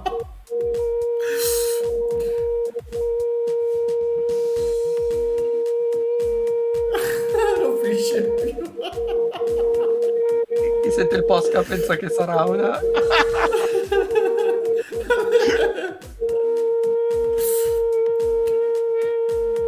Spencer! Oh! Non c'entra un bel niente. Ecco. Mi sa che non c'entra un bel niente. Vabbè. Comunque. Ho visto il suo Twitter e non c'era niente, quindi vabbè. Mi dispiace, l'abbiamo tirato in causa per niente. Mi dispiace averti svegliato in una serata che non è il venerdì, ma è il giovedì. Come il fischio per i cani quando lo sente chiamare. Magari tirerai le orecchie anche domani su Console Generation, dai, per qualcosa. Dai. Vediamo. Bene, ragazzi, abbiamo parlato di Forbidden West. Penso che tralasciando Raffaele che non ha potuto giocare il primo capitolo, siamo d'accordo tutti e tre che ha ricevuto qualche piccola miglioria rispetto al primo capitolo e va bene così, chiudiamola. È un bel gioco. Non è uno di quei giochi da 10, perché oramai c'è molta gente da 10 così proprio come caramelle, però è un bel gioco che tra l'8 e l'8,5 secondo me ci può stare benissimo. Tutti i capolavori questo mese, sì. 9 a Marta, 10 a Elden Ring, 9 a Forbidden West. Beh, anche Cyberpunk ricevete... ma Cyberpunk su PC è sempre stato un bel gioco. Cyberpunk è per PC. Chiariamo la situazione. Io l'ho sempre detto. Visto che passiamo alle notizie, e avete già scomodato il Raffa per dire Phil Spencer. Adesso ci deve fare anche la voce della Vai Raffa, vai. Perché casualmente c'è una notizia di Resident Evil. Parla di Resident Evil. Scusatemi ragazzi, ma dovevo farlo stasera, era troppo bella la cosa. L'ho fatta io la scaletta, è al lavoro. Stiamo facendo un crossover tra Console Generation e il privé. Me la volevo godere un attimino la cosa. Vabbè, sì, ma qui ancora una volta, mamma mia, sto Resident Evil, un sacco di voci di corridoio, un sacco di gente che parla, perché a quanto pare 3 classici starebbero per tornare. L'ha riportato Reset Era e secondo appunto questi insiders, Capcom potrebbe essere in procinto di rispolverare non uno, bensì 3 piccoli classici legati al marchio di Resident Evil, perché ormai Capcom dobbiamo dire che sta raschiando un po' il barile, cioè adesso va bene, e non da oggi, uscire uno alla volta. Ma va bene, sembra infatti che il sito ufficiale di Capcom sia stato aggiornato con alcuni artwork dedicati a Resident Evil Code Veronica, oltre a Resident Evil Outbreak e Resident Evil Outbreak File 2.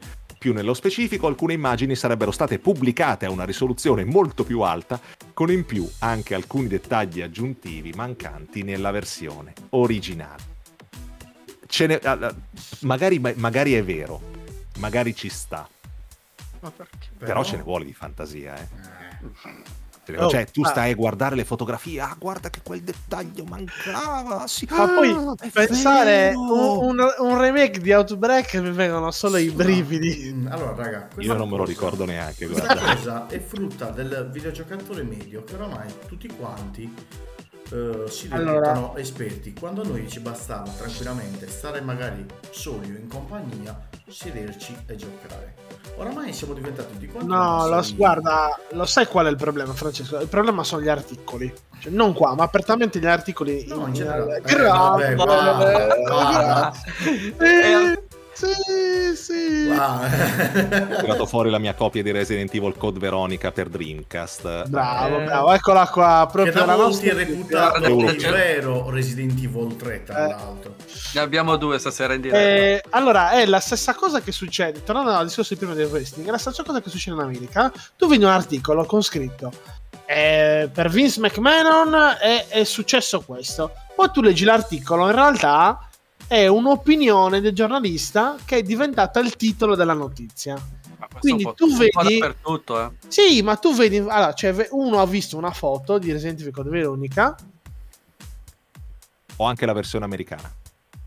Mi fai... Guarda che viene a casa tua, Mirko, preparati. No.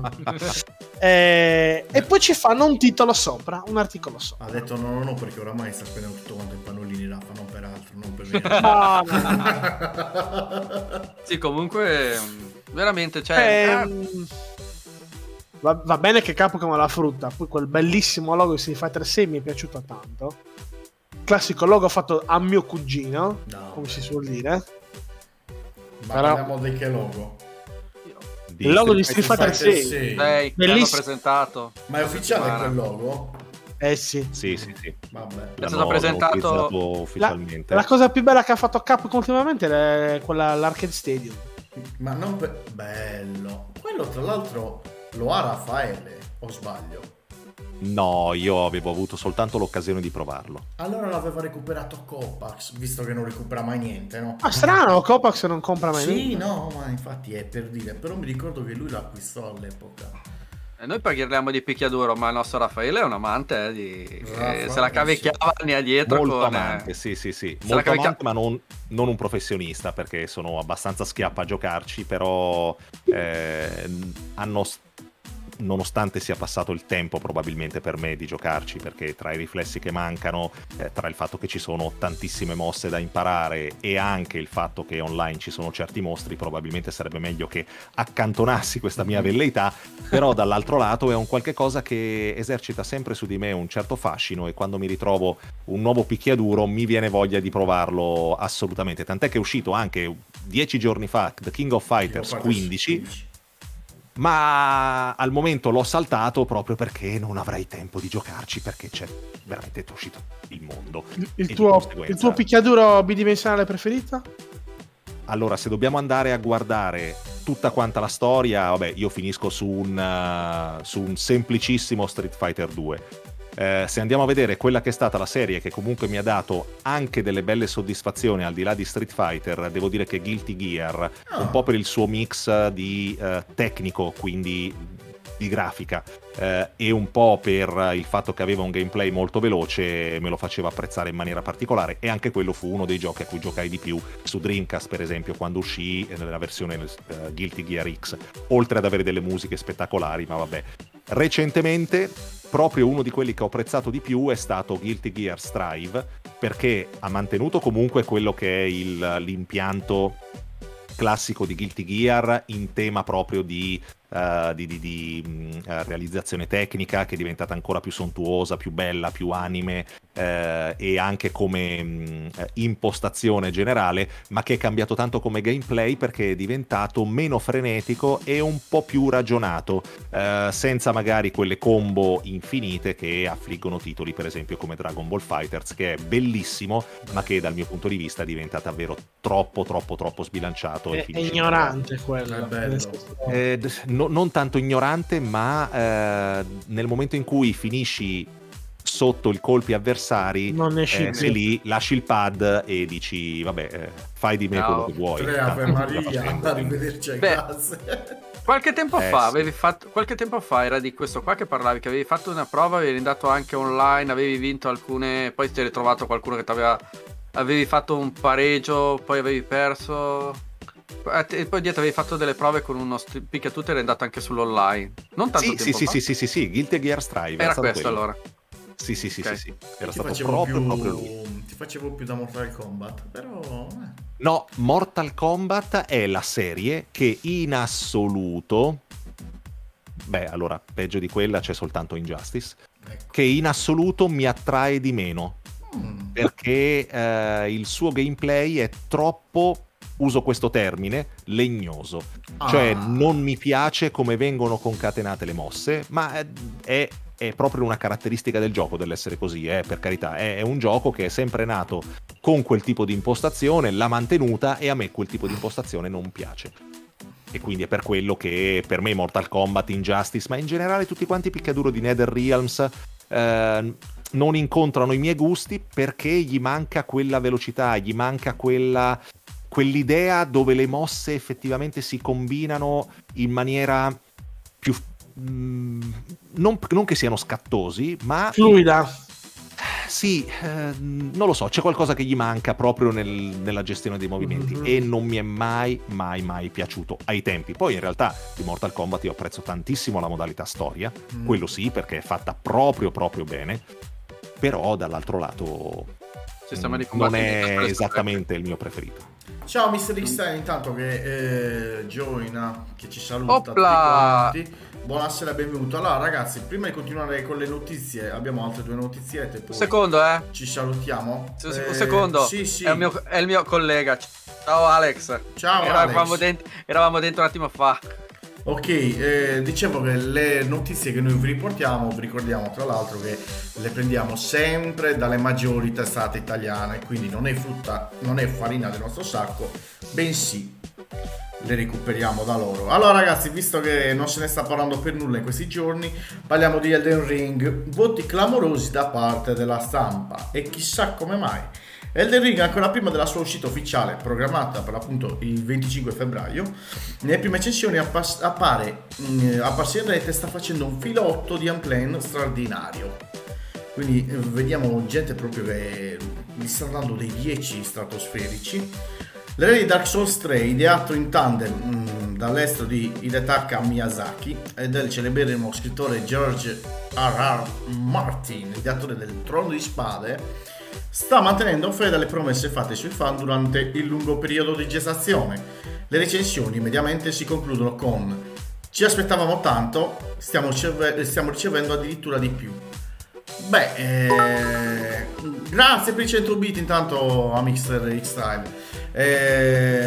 Sì, ma anche i nostri utenti ci stanno dicendo che per l'appunto, giocandoci qualche ora, stanno trovando veramente ottimi titoli, stanno trovando delle cose che magari nel precedente capitolo non trovavano, come magari durante i combattimenti noi non siamo feriti né niente, a fine combattimento ci ritroviamo tutti sanguinati, quindi con delle strisce, quindi anche l'occhio vuole la sua parte, e questa è una bella cosa.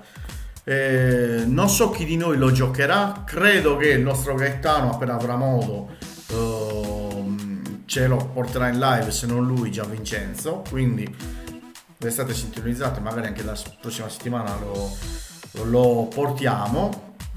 Qualcuno dice per l'appunto che è un gioco non difficile quanto magari un Dark Souls.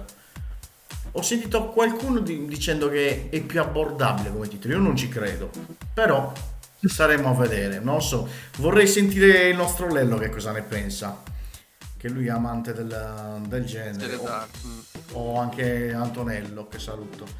Mirko, vai con un titolo. Aspetta un secondo, ma Raffaele, tu ci giocherai? Ti proverò a giocare, ecco. Sì, farò una partita, sì. Farò una partita, guarda, ci proverò a giocare. Non sono certamente nato per i Souls, e purtroppo, perché mi sto perdendo sicuramente una gran bella esperienza, però se uno non è capace, non è capace. Ne ho provati un po', l'unico che non ho provato è stato Demon's Souls su PlayStation 5, sugli altri ci ho fatto comunque un giro e vediamo che cosa succederà, se effettivamente ha ragione quello che dice, che è un po' più approcciabile, oppure no, secondo me no, però vediamo Oggi c'erano quelli di Game Time che stavano facendo la live, i nostri amici di Game Time che stavano portandone in live appunto Elden Ring. Gli ho dato un'occhiata veloce così in pausa caffè. Onestamente devo dire la verità, mi piaceva esteticamente quello che vedevo, per quei pochi minuti che gli ho dato un occhio.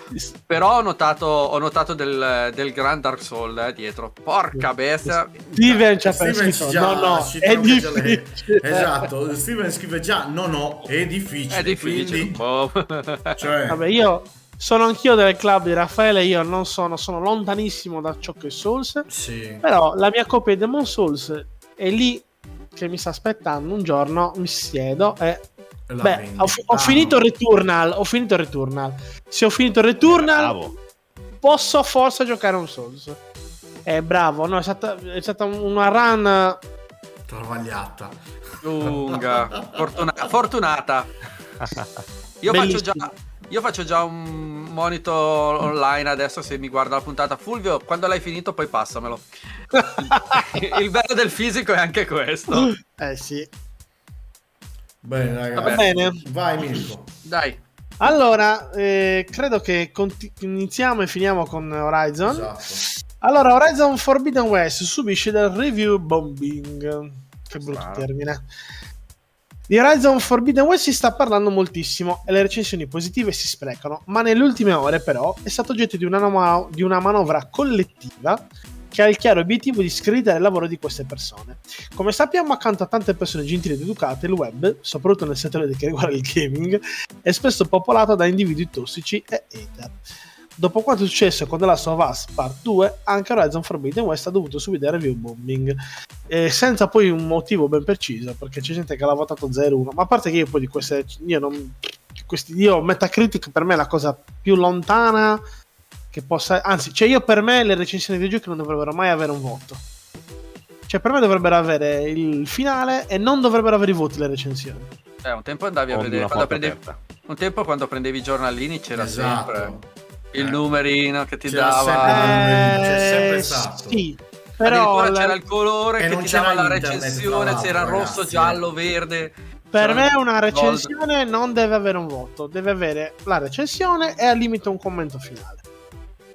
Non deve avere un voto, non ha senso il voto. Sì, io sono d'accordo con te, però dico, anche noi siamo cresciuti con i voti. Tutto quello che vuoi, stando ai voti di questa settimana, da oggi in poi non comprerò più niente, perché il Elden Ring è il gioco più bello del mondo, non ne faranno mai più belli di questi. Sì, però concludo con il dire che quando eravamo ragazzini noi c'erano pochi giornali, mentre ora ci sono, allora te la giro diversamente, che nascono come funghi, che è quello che quando noi eravamo ragazzini la recensione la compravamo, o forse, e non stavamo lì a pipparci troppo sulle recensioni.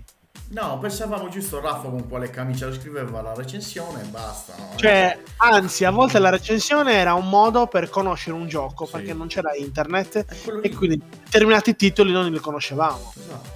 Ma non basavo i miei acquisti sulle recensioni, cioè io penso che prima non era così. Io ti prendo un discorso, io te la prendo in maniera un po' larga. Ai tempi Pancras con la canzone Sotto Esame dicevano che eravamo sempre sotto voti anche loro lo dicevano, quindi c'è anche uno specifico, siamo sotto esame, siamo sempre sotto valutazione, comunque questo anche nei giochi si succede questa cosa.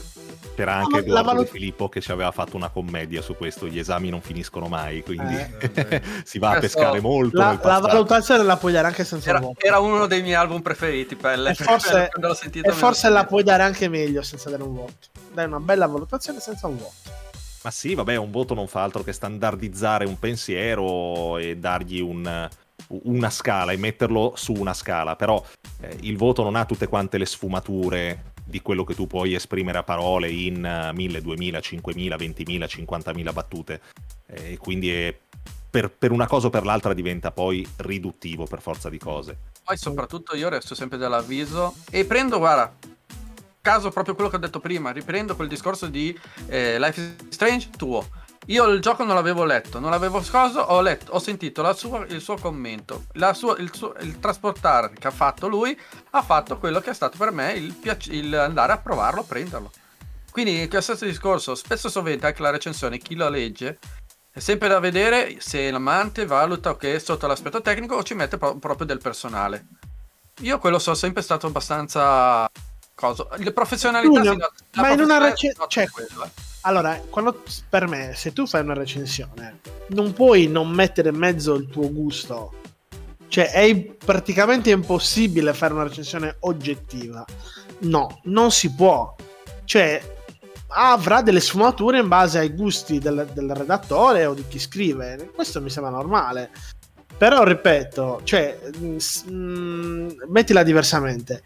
Io non avrei mai dovuto comprare Returnal per quello che ho letto. Cioè, mi hanno detto era difficile, è qui e là giù. L'ho comprato, è stato un gioco meraviglioso. Un gioco che mi ha acchiappato tantissimo. Cioè, se devo leggere, cioè, devo stare alla lettera a leggere la recensione, non l'avrei mai comprato. Beh, le recensioni ne parlavano molto bene comunque. Sì, ma ne parlavano come un gioco prettamente, non dico impossibile, ma estremamente difficile. Con delle meccaniche che erano lontane dai miei gusti. Eppure... Diciamo che molti hanno comprato Returnal pensando che fosse un tipico gioco FPS e non ci hanno capito una mazza. Un po' come quando si aspettavano da Death Stranding una sorta di Metal Gear. Cioè è per quello lì che ha ricevuto tanto bombing da parte del pubblico. Poi Mirko, che non è un amante del genere, è riuscito, si è messo, come si può dire, con una pazienza incredibile, l'ha portato al termine, cioè buon per lui. Io ce l'ho qui a casa, ci bestemmio ogni tanto, poi stacco e passo a un altro gioco. Mirko lo sa, ormai mi conosce, però è uno di quei giochi che mi intriga. Io per il Souls-like non li amo e non ci gioco, però quel Returnal, che è un roguelike, mi piacciono le meccaniche, pur se confermo che è tanto difficile per me che non sono un pro player, attenzione, e qualche bestemmia me la fa lanciare, la verità si dica. Ragazzi, chiudiamo dando appuntamento a tutti coloro che ci seguono domani sera con una nuova puntata di Console Generation, mi raccomando ragazzi. Appuntamento alle 22, è vero Raffa? 22:30. Dalle 22:30 dove vi possono raggiungere sia su YouTube che su Facebook, YouTube, Twitch, la mia pagina di Facebook, oppure in audio su Spreaker, altrimenti subito dal minuto in cui finisce la diretta siamo in podcast, quindi se c'è qualche nottambulo che ci vuole seguire in podcast lo può fare su Spotify, Apple Podcast, Google Podcast e tutto il resto delle piattaforme di distribuzione dei vari podcast. Cercate Console Generation e ci trovate un po' dappertutto. Esattamente ragazzi, mi raccomando, ricordatevi anche di mettere un bel 5 stelle che sono pienamente meritate, anche perché questi due uomini portano avanti questo progetto oramai da 11 anni più o meno. 11 anni, sì. Quindi ragazzi, passate. Parlate di gente che hanno fatto, ragazzi, mi sembra 7 anni o addirittura 8 senza mancare un appuntamento. Beh, a parte le vacanze estive, senza mancare l'appuntamento. Poi vabbè, due, tre settimane. Poi vi beccate delle live spettacolari, tipo c'è qualcuno che gira con le pattine. Ciao Roberto! Ciao! Abbiamo Raffaele che telefona dal cimitero. Sì. Bene, abbiamo una volta che ho avuto problemi grafici è venuto fuori stile Hulk, verde con la fare viola. Cioè, a parte scherziamo, comunque è bello. E soprattutto perché chi come noi ti conosce, abbiamo avuto modo di vederci anche dal vivo. Vedervi adesso che fate esploit, come ti dicevo prima, da 2 ore rispetto ai 30 minuti da satanati in corsa delle prime. Mia. Sono andata a risentirmelo ultimamente per provare a vedere la differenza. Madonnina, sembrate allucinogeni. Esatto. Giuro, esatto. Ti giuro, delle macchinette. Beh, io una cosa che neanche io so come facevamo a parlare, e tra l'altro ci incartavamo anche poco, quindi nel nostro essere due assatanati eravamo pure... Insomma, bravi, ce la cavavamo abbastanza bene. Peccato che facevamo venire la tachicardia che ci ascoltava, ma va bene. Cioè, tu prova ad andare a riprenderti i podcast, l'ho detto correttamente prima che mi prendete per i fondelli. Andateveli a riprendere, ascoltarveli i primissimi, e proprio provate a sentire la live adesso. I primi non riuscite più a sentire, veramente impressionante, è una cosa devastante. Tra l'altro svegliamo una piccola chicca, perché infatti Raffaele me l'ha detto l'altro giorno, non iniziarono come console generation, bensì come, Raffa? Back in time. Cioè console generation era comunque il canale, diciamo così, l'entità, sì. La trasmissione si chiamava Back in Time. Cioè, quindi la nostra rubrica gliel'avete clonata, no, non ci sono diritti. Allora ti spiego, Back in Time. Cioè, mi ha detto questa cosa, Raffa, no, ci chiamavamo noi Back in Time. Ah, non sapevo. Ti svelo il segreto. Ma su YouTube le trovi le puntate? Sì. Sei la carogna. No. Ti svelo il segreto, Back in Time, l'ho voluta chiamare così la rubrica per un semplice motivo. Solo Mirko mi può capire in questo momento. Back in Time era la canzone degli FL65, che faceva un bel pollice così, e quindi mi riportavo al passato. Ho detto, perché non chiamare una rubrica a tema retro game Back in Time solo per quello? Ma non sapevo, vi giuro, che il progetto Console Generation partì proprio da questo nome. Sì, perché parlavamo soltanto di retro game, ti faremo il bonifico per i diritti. Esatto. Guarda, Rafa, tranquillo, intanto il più vicino di noi è Max Conti, quindi esatto, ci pensa lui. Bene, grazie Rafa. Allora noi ragazzi, prima di salutarci, vi diciamo una cosa, vi ricordiamo tutti i social, ma attenzione, perché la settimana prossima non siamo sicuri di andare in onda con Game Privé, perché forse avremmo la possibilità di andare in onda già da giovedì con GT7. Vediamo, forse ci proviamo. Noi ci proviamo spezza, come sempre. Si spezza il day one. Proviamo a spezzare questo day one, però prima di salutarci, di 2 ore, dai. Sì. Ricordiamo i nostri canali, che sono Facebook e YouTube, dove ci trovate come New Videogames-NVGS, Twitch ci trovate come NVGS Italy. Tra l'altro vi ricordiamo che se siete già abbonati ad Amazon Prime potete abbinare il vostro canale Twitch ad Amazon Prime e abbonarvi completamente a gratis al nostro canale. E poi ci trovate su Instagram come New_Videogames Italy. Ora il momento più bello di ogni puntata, ovvero... Come il momento più bello è la fine? Sì, aspetta. Max? Grazie. Scusate, voglio... Dai, fracca. Comunque, sembra che Steve, stasera avete un nuovo affiliato. Steve dei nostri aveva detto che era... Iscritto a Generation, grande Steve, e ha attivato l'evento su YouTube, perché non è piaciuto quello che fai. Non ti pentirai, vai. Allora ragazzi, ricordo a tutti che potete riascoltare i nostri podcast nelle varie piattaforme, su Spreaker, Spotify, Apple Podcast, Anchor, Google Podcast, cercandoci semplicemente come Game Privé. Potete riascoltarli come quando cavolo vi pare. Potete anche riascoltare questa splendida puntata o le precedenti. Massimo saltate quando parlo io, che sono un po' logorroico, però va bene, pros, ma nada. Adesso Mirko diventa Gaetano un attimino. Devo parlare in calabrese. Non l'ho cambiato, scusa. Eh? Non l'ho cambiato, scusa. Vai. Va bene. Allora, invitiamo l'utenza a iscriverci in tutti i nostri social. Questo è romagnolo, cosa c'è? Romagnolo. Oppure di recuperare le puntate citando anche il nostro gruppo Telegram, NVGS The Group. Yes. E se volete potete anche joinare sul canale Discord NVGS cancelletto server. Di nuovo grazie Raffaele, grazie a tutti voi che ci avete seguito, mi raccomando appuntamento domani sera con questo Generation alle 22:30. Un abbraccio a tutti voi, buonanotte, ciao, alla prossima, ciao.